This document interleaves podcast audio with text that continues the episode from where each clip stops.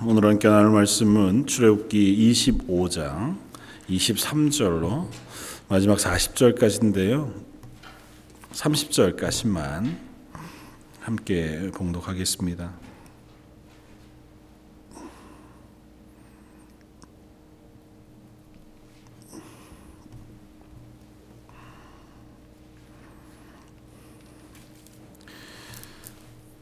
출애굽기 25장 23절로 30절까지 차였으면 우리 한 목소리 같이 한번 봉독하겠습니다. 너는 조각목으로 상을 만들되 길이는 두 규빗, 너비는 한 규빗, 높이는 한 규빗 반이 되게 하고 순금으로 싸고 주위에 금태를 두르고 그 주위에 손바닥 넓을 만한 턱을 만들고 그 턱 주위에 금으로 태를 만들고 그것을 위하여 금고리 넷을 만들어 그 네 발 위 네 모퉁이에 달되 턱 곁에 붙이라. 이는 상을 매일 채를 꿰 곳이라. 또 조각목으로 그 채를 만들고 금으로 싸라. 상을 이것으로 매일 것이니라. 너는 제적과 숟가락과 병과 붓는 잔을 만들되 순금으로 만들며 상 위에 진민설병을 두어 항상 내 앞에 있게 할지니라. 아멘. 이제 음, 하나님께서 이스라엘과 언약하시고 어, 언약하신 그들에게 어, 하나님이 임재해 계시다. 그들과 동행하여 계시다고 하는 어, 증거, 약속을 통하여 확인시키시는 혹은 경험하게 하는 그들 삶 가운데 임재해 계신 하나님을 보게 하는 성막을 짓게 하십니다. 그래서 성막의 식양을 모세에게 알려 아주 세세하게 알려주시고 또 그것을 통해서 이스라엘 백성이 아 하나님께서 실제로 이곳에 임재하여 우리를 만나고 계시다. 그리고 우리의 삶에 동행하고 계시다고 하는 것들을 늘 확인하게 하셨습니다. 그래서 하나님 우리와 동행하시는 삶, 그리고 또 한편에서는 그 하나님과 동행하는 우리의 삶의 고백으로서의 하나님이 명령하신 율법의 순종이라고 하는 두 하나님의 말씀과 하나님의 임재라고 하는 두 어, 기둥을 통해서 하나님 우리 함께 하십니다. 하는 어, 그 고백을 받기를 원하셨습니다. 그래서 그 하나님의 성막이라고 하는 것을 하나씩 살펴보고 있는데요. 어, 지난주에도 우리가 살펴보았던 것처럼 성막은 어, 절대적으로 예수 그리스도를 예표해 보여준다고 하는 것이 어, 우리가 성경을 통해서 확인하는 바이거니와 또 어, 우리가 그 고백을 확인하게 되어지는 과정들이 있습니다. 특별히 구약의 성막을 사실은 해석하려고 하면 정말 다양한 해석들이 있어요. 여러분들이 만약에 인터넷에 혹은 책을 찾아보시려고 하면 성막의 의미, 뭐 혹은 성막 안에 들어 있었던 어, 기구들의 의미, 뭐 이런 것들 찾아보시면 어떤 것들은 되게 독특하게 설명해 놓은 것도 있고 아주 진지하게 신학적으로 풀어놓은 것들도 없지 않은데 모든 것이 다 동일하지 않습니다. 그래서 저는 참 조심스러워요. 우리가 분명하게 알아야 할 것은 원칙이 두 가지가 있습니다. 하나는 이것에 대해서 신약에서 예수님이나 혹은 신약의 사도들이 해석해서 설명한 적이 있는가? 그 성막에 대해서 신약 성경이 굉장히 여러 군데 나옵니다. 지난주에 우리가 언약계에 대해서 살펴보면서 히브리서 말씀을 계속해서 저희가 어, 보았던 것처럼 히브리서는 특별히 구약의 언약 에 대해서 어, 그대로 가지고 와서 신약적인 의미를 어, 설명해 주는 성경이기도 하거든요. 그래서 그렇게 신약에서 구약의 이 성막과 혹은 성전 기구에 대한 설명을 하고 있는가, 상징들에 대한 의미를 설교하고 있는가. 왜냐하면 신약도 구약도 하나의 말씀이잖아요. 근데 구약은 아주 특별한 설명이 없이 쓰여진 어떤 사건에 대해서 신약에서 예수님께서 그것을 빌어와 그것을 선언해 보여주시거나 설명해 주시는 경우들이 있고, 혹은 사도들이 그것에 대해서 어, 편지하면서 어, 비유로 혹은 쓰여 설명해 주는 경우도 있을 때에 그건 그 이해를 따라서 우리가 함께 고백할 수 있습니다. 또 하나는 구약 안에서 동일한 사건이나 비슷한 사건들을 통하여 그것에 대해 설명한 경우가 있을 때 그때는 우리가 아 구약에서도 하나님께서 하나님의 말씀을 따라서 어떤 사건이나 설명을 통해서 그 부분들에 대해 설명해 주신 적이 있다면 그것을 따라서 우리가 이해할 수 있습니다. 근데 이 두 가지가 아닌 경우는 함부로 우리가 추측하기는 어렵습니다. 상상할 수 있어요. 그리고 그 상상이 되게 굉장히 은혜로울 수 있습니다.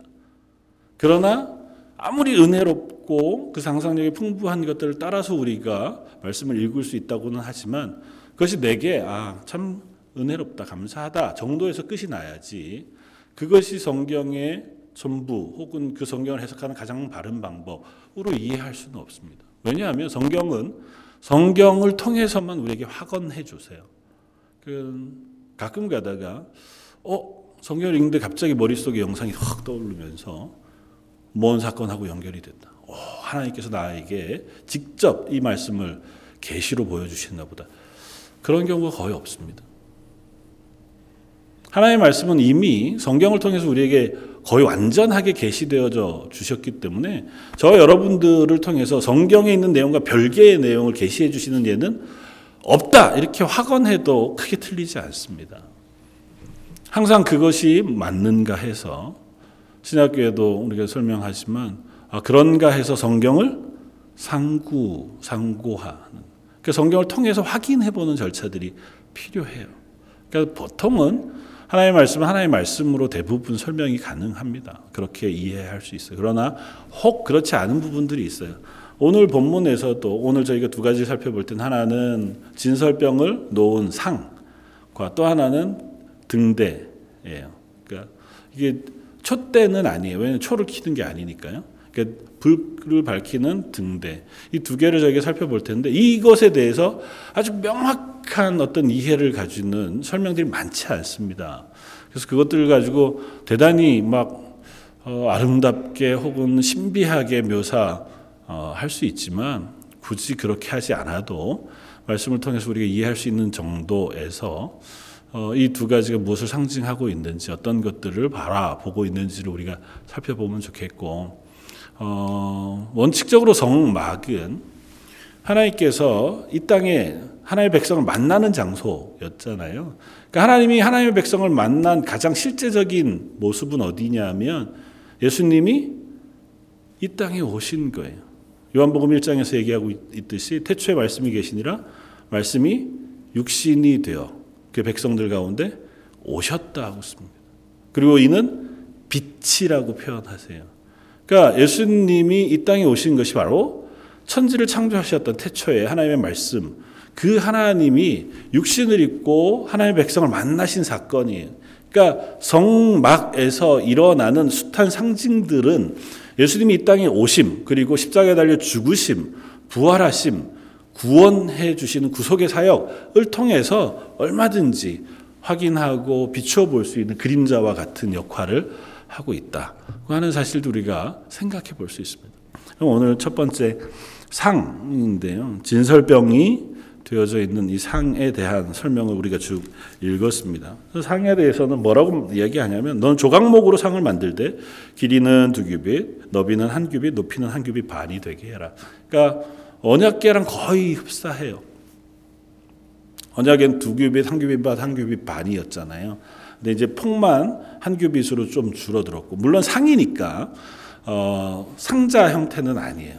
그 상, 그 그야말로 밥상처럼 놓는 상의 형태를 가졌고 어, 역시 조각목으로 만듭니다. 이렇게 사마귀에서 구할 수 있는 뭐 아카시아와 같은 가시나무 결이 찢어지는 그것을 조각조각해 놓은 나무를 가지고 상을 만들고 똑같이 금으로 덮습니다. 그리고 똑같이 내 귀퉁이에 고리를 달고 그곳에 채를 끼어서 이동할 때에 그 채를 통해 이 상을 들고 갈 수 있도록 언약계와 거의 흡사한 어, 형태로 설명을 쭉 이어가 주세요. 그런데 이 진설병, 어, 이 상이 아주 특별한 이유가 하나가 있습니다. 그게 뭐냐 하면 이 상 위에 놓는 것 때문에 그래요. 그 지성소가 있고 성소가 있잖아요. 그러니까 지성소에 들어간 대제사장이 나올 때에 이 성소라고 불리우는 곳에 있는 기구가 세 개가 있습니다. 가장 가운데 하나님께 드리는 향을 올려드리는 향단이 있어요.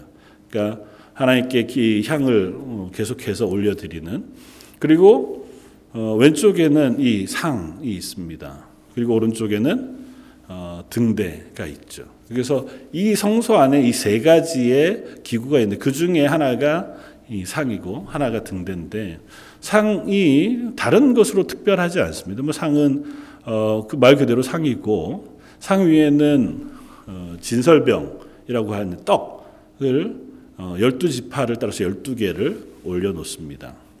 그리고 뒤에 보면 어, 그 위에 어, 몇 가지 것들을 더 만드는데 그게 대접, 숟가락, 병, 붓는 잔을 만들어 그 위에 올려 놓게 되어 있습니다. 현재 어, 간단하게 이해하자면 그뭐 상이 위에 있으니까 숟가락과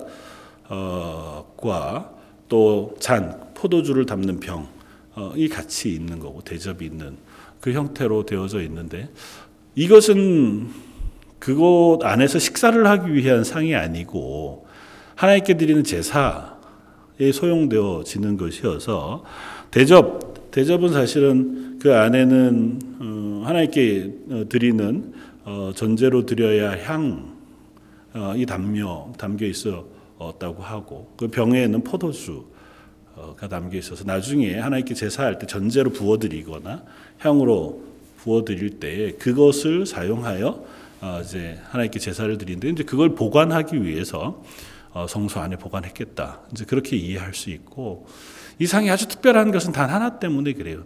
떡 때문에 그렇습니다. 거기에는 어떻게 돼 있습니까? 상 위에 진설병을 두어 항상 내 앞에 있게 할지니라. 진설병이 뭘까요? 이 한문으로 조합된 단어예요. 진설이라는 건 보여준다는 겁니다. 누구에게 계시해 이렇게 보여주는 병은 떡이에요. 빵이에요. 그러니까 무엇인가 보여주기 위한 떡이에요. 누구에게인가 보여주는 떡이에요. 그래서 실제로 영어 성경에는 어, 진설병을 showbread 그렇게 번역해 놓기도 했습니다. 근데 나중에 어, 이것을 틴데일이라고 하는 사람이 이제 영어 성경을 번역할 때 다르게 번역했는데 어떻게 번역했냐면 하나님 앞에 놓는 떡 이렇게 하나님 앞에 있는 떡 이렇게 번역을 했어요. 그러니까 그냥 사람들 앞에 전시해 놓는 쇼잉하는 그런 떡이 아니고 하나님 눈 앞에 하나님 얼굴 앞에 놓는 떡 이렇게 번역을 했습니다. 그러니까 어, 성소는 하나님 앞에 서는 되죠. 그곳에는 일반 백성들이 들어가는 것은 아닙니다. 그러니까 그건 하나님 앞에 드리는 떡이 분명합니다. 그러면 이렇게 질문해야 됩니다. 이 떡을 왜 거기다 놓았을까요? 제사 드리는 제사 음식처럼 하나님도 우리가 드리는 음식을 받으셔서 기쁘게 드시고 그리고 드린 정성을 보아 축복해 주시기를 바라는 마음으로 진설병과 포도주를 거기에다가 올려 드리는 걸까요? 하나님 앞에 제사할 때 소나 송아지나 양이나 염소나 비둘기나 혹은 곡식을 가지고 번제 불로 태워 드리거나 요제 하나님 앞에 흔들어 드리거나 하는 그런 제사를 드릴 때 하나님 앞에 이 제물을 드시고 하나님 우리를 축복해 주십시오. 그렇게 제물을 드립니까? 아니에요. 그럼 왜 드립니까? 하나님은 이 음식을 드시지 않으세요.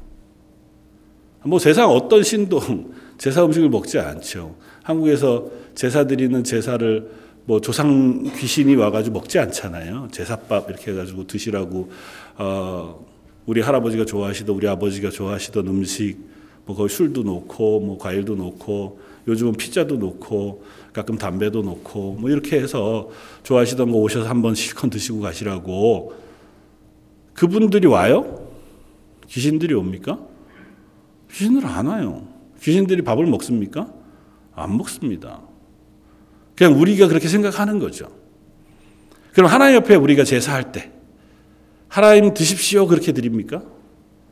하나님 그걸 가르치실까요? 하나님 그렇게 가르치지 않습니다. 하나님께 우리가 무엇인가를 드리는 그래서 하나님 그것을 드시고 기뻐하시는 것이 아니고 하나님은 하나님의 백성을 먹이시는 분이세요. 다시 말하면 하나님은 이스라엘 백성에게 그 필요를 채우시는 하나님이시지 하나님이 그들에게 필요한 것들을 요구하시는 하나님이 아니에요. 율법을 통해서 이스라엘 백성에게 하나님 명령하신 명령은 그들이 하나님의 백성다움, 하나님의 시민으로 살아가야 할 조금 단순하게 얘기하면 양심과 도덕을 따라 선하고 사랑하며 신실하게 살아가기를 요구하셨지. 하나님 앞에 너희가 너희 재산의 얼마를 드려 하나님이 기쁘시게 해라 이런 적이 없으세요. 아 10의 1조는 뭡니까? 10의 1조는 뭐예요? 내게 주신 모든 것이 하나님의 것인 것으로 알아. 그 중에 가장 좋은 것을 먼저 하나님께 드리는 고백이에요. 그러나 그 고백으로 드리는 것이지만 그 11조는 뭐를 위해서 사용됩니까? 레위 지파를 위해 사용돼요. 레위 지파는 전임 사역자예요. 자기의 생계를 위해 스스로 일하지 않는 사람들입니다.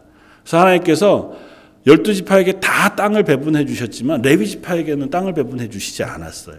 그, 그들은 자기가 경작할 땅을 가지지 못했습니다.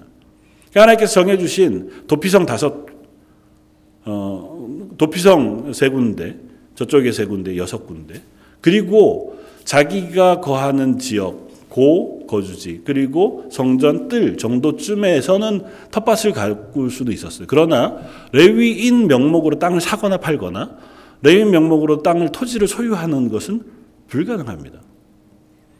그 토지를 소유하지 못했으니 양떼를 키울 수 없고 물론 양떼를 키우는 레위인도 없었습니다. 키울 수도 없고 그걸 해서도 안 돼요. 그들은 오로지 하나님의 성전을 섬기는 일에만 전심 봉사해야 했습니다. 뭐 물론 제사장으로 섬기기도 하고 또 혹은 성가대로 혹은 어, 그 외에 또 하나님의 전을 위하여 여러 가지 일들을 감당하면서 혹은 순찰을 따라 그 역할을 감당하니 그들의 생계를 그 11조 하나님께 드린 그 11조를 가지고 그 레위인들이 생계를 유지하도록 제사장들이 생계를 유지하도록 하셨어요. 그래서 그게 그렇게 오래 가지 않았습니다.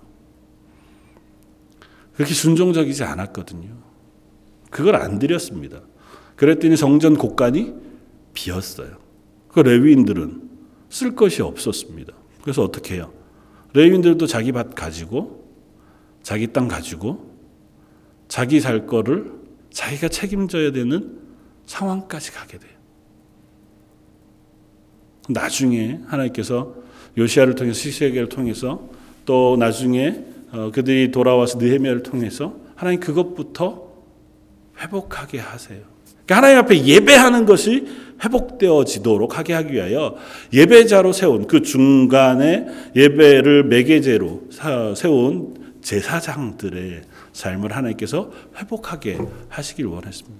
그래서 뭐 그렇게 디렉트로 연결할 수는 없지만 전임 사역자들이 하나님 앞에 부르심을 받아 사역해야 하는 사람들이 자기 생계를 위하여 수고하게 되어지는 순간 그 사역은 단, 당연히 소홀하게 되어질 수밖에 없다고 하는 사실을 깨닫습니다. 그래서 사실은 목회자들에게도 대단히 심각한 고민이기는 해요. 어, 뭐 구약의 제사장들과 신약의 목사들을 동일한 선상에서 두고 얘기할 수는 없습니다. 전혀 다른 어, 것이기 때문에 그럼에도 불구하고 전임 사역자로 살아간다고 하는 것은 나의 생계를 하나님 앞에 맡겨 드리는 삶을 살아가는 것이거든요. 그런데 그 목사만 그러냐? 그렇지 않습니다. 신약의 모든 성도들은 다 같이 왕 같은 제사장으로 부르심을 받습니다. 그러니까 우리의 생계를 내가 책임지는 것이 아니고 하나님께 맡겨드리는 삶을 훈련받아 살아가는 것이 우리의 삶이라고 하는 것입니다. 그런 의미에서 이 진설병은 대단히 큰 의미를 갖습니다. 진설병을 몇 개를 올릴까요? 오늘 본문에 보면 각 지파의 숫자대로 12개를 옵니다. 근데 이 진설병이 꽤 커요. 나중에 이제 진설병을 만드는 곡식 가루의 무게를 생각해 보면 하나의 진설병이 요즘 K 크기만 합니다. 그래도 굉장히 큰 떡을 12개를 놓아요. 그리고 일주일 동안 어, 그 진설병을 놓고 안식일 전날 진설병을 만들어서 새로운 진설병을 올릴 때, 그 떡을 올릴 때 이전에 있던 떡을 물려냅니다. 그리고 그것을 성소에서 제사장들이 나누어서 먹습니다. 그 그들이 그것을 통하여 음식을 어, 해결을 해요. 그러면서 이 진설병이 가리키는 것이 하나가 있습니다. 그건 뭐냐 하면 하나님께서 이스라엘의 필요를 책임지시겠다는 거예요. 하나님 눈앞에다가 진설병을 놓아요. 그건 이스라엘의 떡입니다. 하나님을 위한 떡이 아니에요. 이스라엘 백성의 떡이에요. 이스라엘 백성의 필요예요. 광야 40년 동안 하나님께서 만나를 먹이시고 물을 주셨던 것처럼 하나님 이스라엘 백성의 삶을 책임지시겠다는 거예요. 그 의미를 가지고 이 진설병을 하나님 앞에 드리는 거예요. 진설병을 드리면서 하나님 이거 드시고 우리에게 복 주십시오가 아니고 하나님 눈앞에 우리의 필요를 올려드립니다. 그것으로 하나님께서 우리의 필요를 다 채워 주실 줄 믿습니다. 그 하는 고백을 드리는 거예요. 하나님이 내 필요를 다 보고 계시니까. 하나님 얼굴 앞에, 하나님 눈 앞에 나의 필요, 그 꼭 떡만이 아니라 내 삶의 모든 필요를 다 하나님 앞에 올려드리는 거예요. 그리고 하나님께서 내 삶을 주관해 주시고 내 삶의 모든 것들을 책임져 주실 것을 고백하고 그것을 믿음으로 하나님 앞에 서는 거예요. 예수님이 오셔서 설교하실 때 오병이어를 가지고 5천 명을 먹이시고 그리고 설교하시는 설교의 내용 우리가 압니다. 나는 생명의 떡이라. 예수님이 말씀하시는 것은 내가 생명의 떡으로 오셨다는 거예요. 그런데 하나 너희가 착각하지 말아야 할 것이 있다. 저들이 나를 찾는 이유는 저들이 예수 그리스도가 생명인 줄 알아서 찾는 것이 아니고 떡을 먹고 배불렀기 때문이다. 예수님은 이 떡이 되시기는 하지만 우리의 필요만 채우시는 이 세상의 필요를 채우시는 분으로 오신 게 아니에요. 근데 우리들은 관심이 어디에 있어요? 이 세상을 살아가는 필요에 있어요. 그러니까 하나님 앞에 설 때에도 하나님 이 세상의 필요를 채워주십시오라고 하는 마음으로 자꾸 서게 되는 거예요. 하나님 내가 사는데 이게 어렵습니다. 이게 불편합니다. 이걸 채워주시면 좋겠습니다. 이 고통을 하나님 덜어주십시오. 이 세상의 필요를 채우시는 하나님 그것도 채우셔요. 진설병을 하나님 앞에 놓는 이유는 이스라엘 백성의 모든 필요를 채우신 하나님 앞에 선 고백이에요. 그러니까 우리 삶의 필요도 하나님 채우실 줄 믿어요. 그러나 궁극적으로 그건 뭘 예표한다고요? 예수님을 예표한다고요. 그리고 예수님은 우리의 세상의 필요를 채우기 위해서 오신 게 아니라 우리의 영혼의 필요를 채우시기 위해 오신 분이라고. 우리의 영원한 생명을 주시기 위하여 당신의 몸을 찢어 떡으로 주신 분이세요. 그러니까 우리에게 예수님이 떡이 되시는 것은 우리의 죄를 사하시고 영원한 생명을 주시기 위한 생명의 떡으로 오신 거예요. 그런 의미에서 이 진설병이라고 하는 것은 우리의 생명을 책임지시는 하나님, 그 하나님 앞에 우리의 삶을 내어 보여드리는 거예요.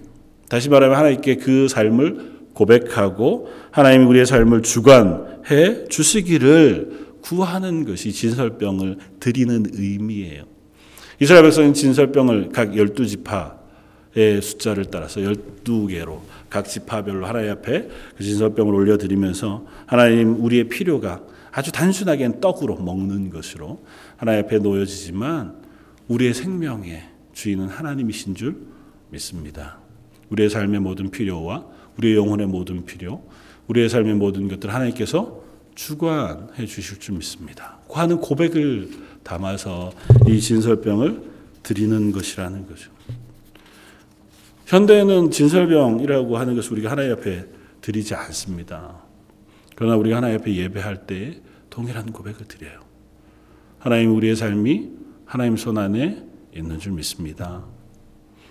우리의 필요가 다 하나님 아시는 줄 믿습니다. 이 땅을 살아가는 동안 우리에게 주어진 모든 것이 하나님 주권 가운데 행하시는 일인 줄 믿습니다. 때로는 저희가 실패하고, 때로는 저희가 오해하고, 다 이해하지 못하는 상황 속에 놓여 있기는 하지만, 그러나 그 모든 것 역시 하나님 손 안에 있는 줄 믿습니다. 그 고백을 가지고 예배하고 기도하잖아요.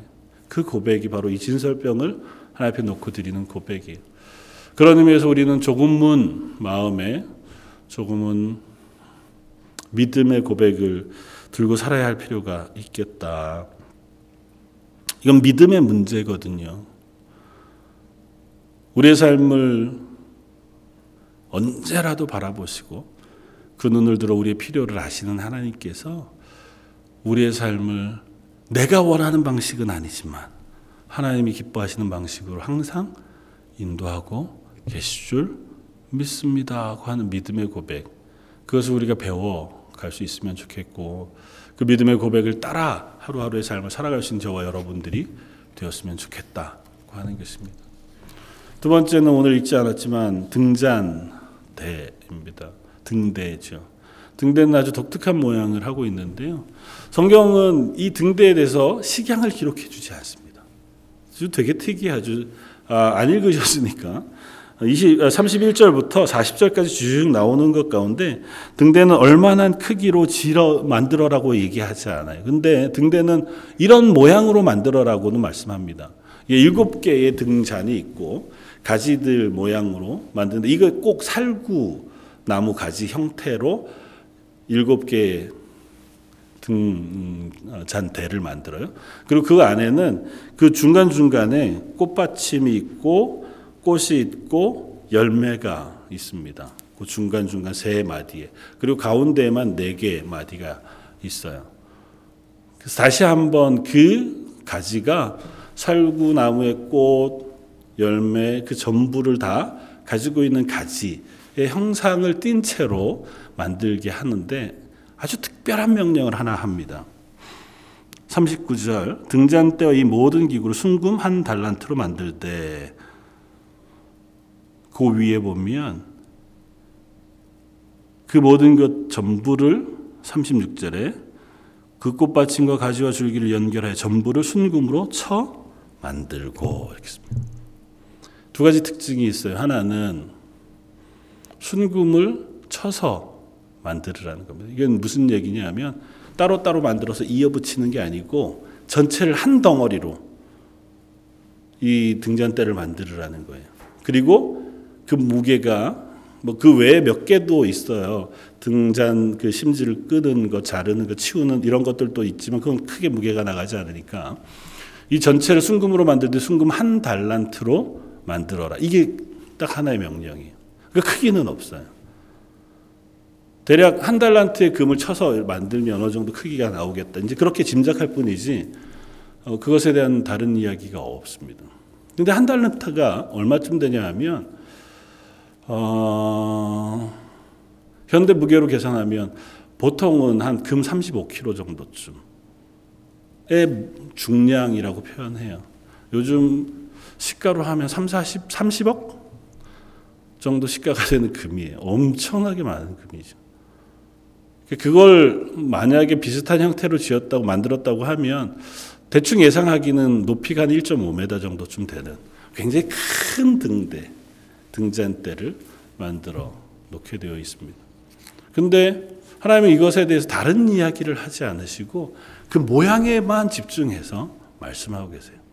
그리고 이걸 한 덩어리로 만들어라. 뭐 한 덩어리로 만드는 건 너무 어려운 일인데 나중에 보면 하나님께서 특별하게 부사렐과 오홀리압이라고 하는 사람에게 성령을 부어서 아주 총명하게 그리고 이것들을 잘 만들 수 있는 기능을 주세요. 그래서 그거 그들로 하여금 이것을 만들게 하셨으니까 만들었지. 그냥 보통 사람에게 만들라고 하면 만들 수 없을 정도로 아주 정교한 모양으로 만들게 하였습니다. 그런데 이 등대에 대한 해석은 잘 우리가 찾아보기가 어렵습니다. 이 등대는 왜 거기에다 두었을까요? 아주 단순하게 생각하면 풀을 밝히려고요. 성막은 텐트로 돼 있습니다. 그리고 텐트는 네 겹으로 돼 있어요. 천과 가죽과 실로 연결되어진 그것이 네 겹으로 맨 마지막에 해달 가죽까지 다 덮고 나면 성소 안에 들어가면 빛이 하나도 들어오지 않아요. 그러니까 그 안에 빛을 밝혀야 하기 때문에 등대를 두었다. 1차적인 아주 단순한 실질적인 이유는 우리가 그렇게 생각할 수 있습니다. 또 다른 하나는 살구나무 가지와 연결되어져서 성경이 우리에게 설명해 주는 것이 하나 있습니다. 그게 뭐냐 하면 언약궤 앞에 언약궤와 함께 두었던 것이 세 가지가 있습니다. 언약궤 안에 십계명 두 돌판 그리고 그 안에 히브리서는 넣어 있다고 표현하지만 보통 그 앞에 있었을 거라고 우리가 짐작하는 생각하는 성경이 이야기하는 만나를 담은 항아리 그리고 또 하나는 아론의 쌍난 지팡이 아론의 쌍난 지팡이가 무슨 나무 가지일까요? 제가 오늘 등잔 때를 얘기하면서 그게 무슨 가지를 닮, 형상을 닮았다고요? 살구나무. 그 가지가 살구나무 가지 지팡이에요. 그러니까 죽은 살구나무 가지 지팡이에 싹이 나고 꽃이 펴요. 그 형상을 그 등잔대 모양으로 만들어 두어 줍니다. 그래서 그것을 우리가 어, 유추해서 하나 이해할 수 있다면 뭐 이렇게 간 단순하게는 생각할 수 있습니다. 어, 하나님 모든 권위의 주인이시다. 아론이 왜 쌍난 지팡이의 사건을 겪어야 했습니까? 아론의 사촌이었던 고라와 몇몇 사람들이 어, 아론이 제사장이 되는 게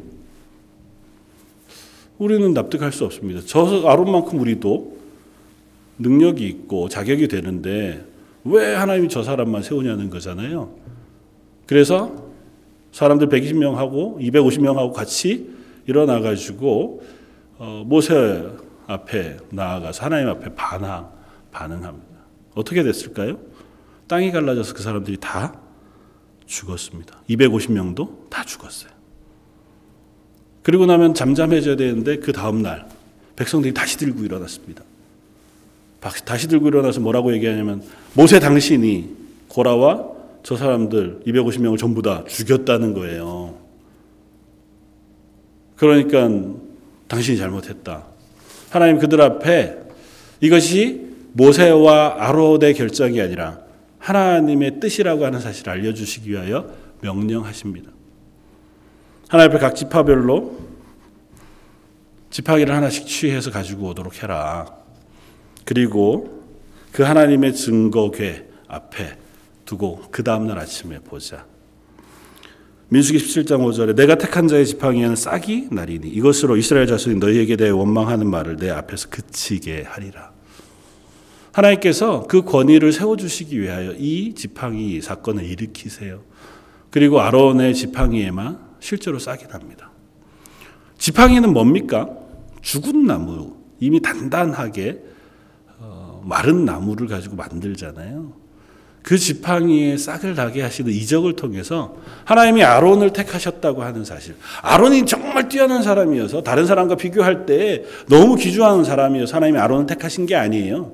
하나님이 아론을 택하셨기 때문에 아론이 아론이 된 거고 아론이 대제사장 역할을 해요. 심지어 아론의 두 아들은 하나님 앞에 잘못된 불을 들이다가 이 등잔대 불을 끄지 말아야 되는데 그 불을 들이다가 결국은 죽임을 당해요. 그들도 불완전한 사람이에요. 그럼에도 불구하고 하나님께서 권위를 가지고 그들을 세우셨기에 하나님이 그들을 세우신 거예요. 그러니까 모든 권위는 하나님으로부터 나온다는 거예요. 그들이 사실은 이 아론의 지팡이를 볼 수는 없습니다. 그러나 제사장들이 들어가서 이 등잔대 불이 꺼지지 않도록 계속해서 켜면서 아 하나님께서 이 모든 권위의 주인이시구나. 우리 하나님의 말씀에 순종해야 하는구나라고 하는 사실을 아마 확인하게 되지 않았을까. 그렇게 상상해 볼 수 있습니다. 또 다른 하나는 아론의 쌍난 지팡이를 통해서 또 우리가 어, 이해할 수 있는 이것은 죽음과 생명의 주인이신 하나님이세요. 하나님에게 있어서는 지팡이가 죽어 있는 나무가 문제가 되지 않습니다. 그 지팡이에서도 꽃이 피게 하시는 분이 하나님이세요. 우리가 조금 더 나아가서 예수 그리스도를 통하여 이 말씀을 우리가 이해해 본다면 예수님은 스스로를 뭐라고 표현하세요? 나는 세상의 빛이라고 표현하세요. 예수님 처음 오셨을 때 요한복음 1장에서 예수님이 빛으로 이 땅에 오셨다고 선언합니다. 그리고 그것을 통해서 예수님이 우리의 빛 되신 것에 대한 설명을 사도 요한은 여러 곳에서 해요. 나중에 요한일서 1장 7절에서는 이렇게 이야기합니다. 저가 빛 가운데 계신 것 같이 우리도 빛 가운데 행하면 우리가 서로 사귐이 있고 그 아들 예수의 피가 우리의 모든 죄를 깨끗하게 하실 것이요. 2장 9절 이하에는 빛 가운데 있다 하며 그 형제를 미워하는 자는 지금까지 어두운 가운데 있는 자요 그 형제를 사랑하는 자는 빛 가운데 거하여 자기 속에 거리낌이 없으나 이 빛이 누구예요? 예수 그리스도예요. 빛 가운데 있다라고 설명하는 건 뭐냐 하면 실제로 햇빛 가운데 아니면 조명 가운데 있다는 의미가 아니잖아요. 이 빛은 하나님의 빛이에요. 생명의 빛 대신 예수님 안에 거한다고 표현하면서 나는 구원받았어. 난 그리스도인이야. 라고 고백하면서 라고 하는 표현이거든요. 그래서 사도 요한은 예수님을 빛이라고 하는 것으로 끊임없이 소개해요. 성소를 비추는 빛, 이 세상을 비추는 빛으로서 예수님을 소개하면서 그 빛 대신 예수님이 생명의 주인이시라는 사실을 우리에게 선언하는 거예요. 예수님을 통해서만 우리가 생명을 얻습니다. 예수님을 통해서 우리가 생명의 소유자가 돼요. 예수님의 빛 가운데 거할 때 우리는 비로소 빛 가운데 걸어가는 그리스도인의 삶을 살아갈 수 있습니다. 우리의 발을 비추고 우리의 걸음을 비추는 것이 하나님의 말씀이자 예수 그리스도의 뒤를 따르는 것이어야만 우리가 하나님의 은혜 가운데 설 수 있습니다. 우리의 길을 비추는 것은 우리의 삶을 비추는 것은 우리의 생명을 지키는 것은 예수 그리스도 하나님의 말씀 외에 다른 것은 없다고 하는 사실을 우리가 확인하게 되었습니다. 그 사실이 아마 이 촛대를 통하여, 예, 이 등대를 통하여 어, 보여주시는 어떤 한 모습으로 이해한다고 해도 크게 무리는 없겠다 생각이 되어집니다. 물론 나중에 요한계시록에 보면 그 촛대의 모양을 통해서 하나님께서 교회를 이 촛대로 표현하시는 모습을 우리가 볼 수 있습니다. 그 세상을 비추는 빛으로. 그렇게 말씀하시는 것은 우리가 예수 그리스도의 뒤를 따르는 사람이기 때문에. 예수님이 세상에 비치셨던 것처럼 우리를 통해서 하나님 말씀하세요. 너희도 세상의 빛이 되라고 말씀하세요. 예수님만 우리가 세상의 빛이 아니라 예수님의 제자들인 우리들도 우리가 세상의 빛이라고 선언하시면서 예수님이 그러셨던 것처럼 세상의 생명을 증거하고 하나님의 복음을 증거하며 이 땅 가운데 하나님의 살아계심을 증거하는 하나님의 사람, 하나님의 자녀로 살아갈 것을 요구하고 계시다는 거죠. 성전을 통해서 성막을 통해서 이스라엘 백성이 확인하는 것 동일합니다. 그들이 성막 안에 무엇이 있는지 알아요. 제사장들을 통해서 그곳에 하나님 앞에 매일마다 꺼지지 않는 불 등잔대 불을 올려드리면서 우리를 비추어 주시고 우리 길을 인도해 주시며 우리 생명의 주인 되어 주시기를 소망하는 것이고 그 상 위에 진설병을 올려드리면서 하나님 우리의 삶이 하나님 눈 앞에 있는 줄 믿습니다. 하는 고백을 올려드리는 것이 그들은 예수 그리스도를 알지 못했지만 하나님의 인도하심을 소망하며 그 삶을 살았다면 저와 여러분들은 예수 그리스도를 알아요. 그래서 예수 그리스도께서 우리의 생명이 되시고 우리의 삶의 인도자가 되시고 우리의 삶을 지키시는 보호자가 되신다는 사실도 우리가 깨닫습니다. 그래서 하나님 우리의 삶에 필요한 것들 혹은 삶의 필요들을 하나님의 은혜 가운데 넉넉히 채워 주십시오. 그러나 혹 우리가 생각하는 것보다 부족할 때에 혹은 우리가 그것으로 인하여 여전히 고통당할 때에 그 가운데 허락하신 하나님의 지혜와 가르침을 깨달아 하는 지혜도 허락해 주십시오. 그것이 우리가 하나님께 드릴 기도인 줄 믿습니다. 여전히 우리의 생명은 하나님 손 안에 있고 우리를 지키시는 분은 하나님이신 줄 믿습니다. 고백하면서 우리의 문제들을 하나님 옆에 내려놓고 하나님의 은혜를 구할 수 있는 저와 여러분들의 삶이 되시기를 주님의 이름으로 부탁을 드립니다. 다시 한번 기도하겠습니다. 성막에 올려드리는 떡을 통해서 하나님 눈앞에 우리의 삶의 필요가 다 올려드려지고 하나님이 그 필요를 아시고 채우시는 것인 줄 믿게 하시니 참 감사합니다. 하나님께서 우리의 길을 비추어 주시고 우리의 생명이 되어 주시는 줄도 또한 알게 해 주시니 감사합니다. 이것이 지식만이 아니라 우리의 삶의 고백이 되게 하시고 또한 우리가 살아갈 때에 우리의 삶의 걸음을 걸을 때마다 믿음으로 붙들고 고백하는 믿음의 고백이 되게 하여 주옵소서. 한 해를 마무리하고 또 새해를 준비하는 이 마지막 시간 하루하루 저희의 삶 속에 하나님의 동행하심을 기억하고 하나님의 은혜를 구하며 우리의 삶의 모든 것들을 하나님 앞에 내려놓을 수 있는 저희 런던 제일장로의 모든 성도들 되게 하여 주옵소서. 모든 말씀 예수님 이름으로 기도드립니다. 아멘.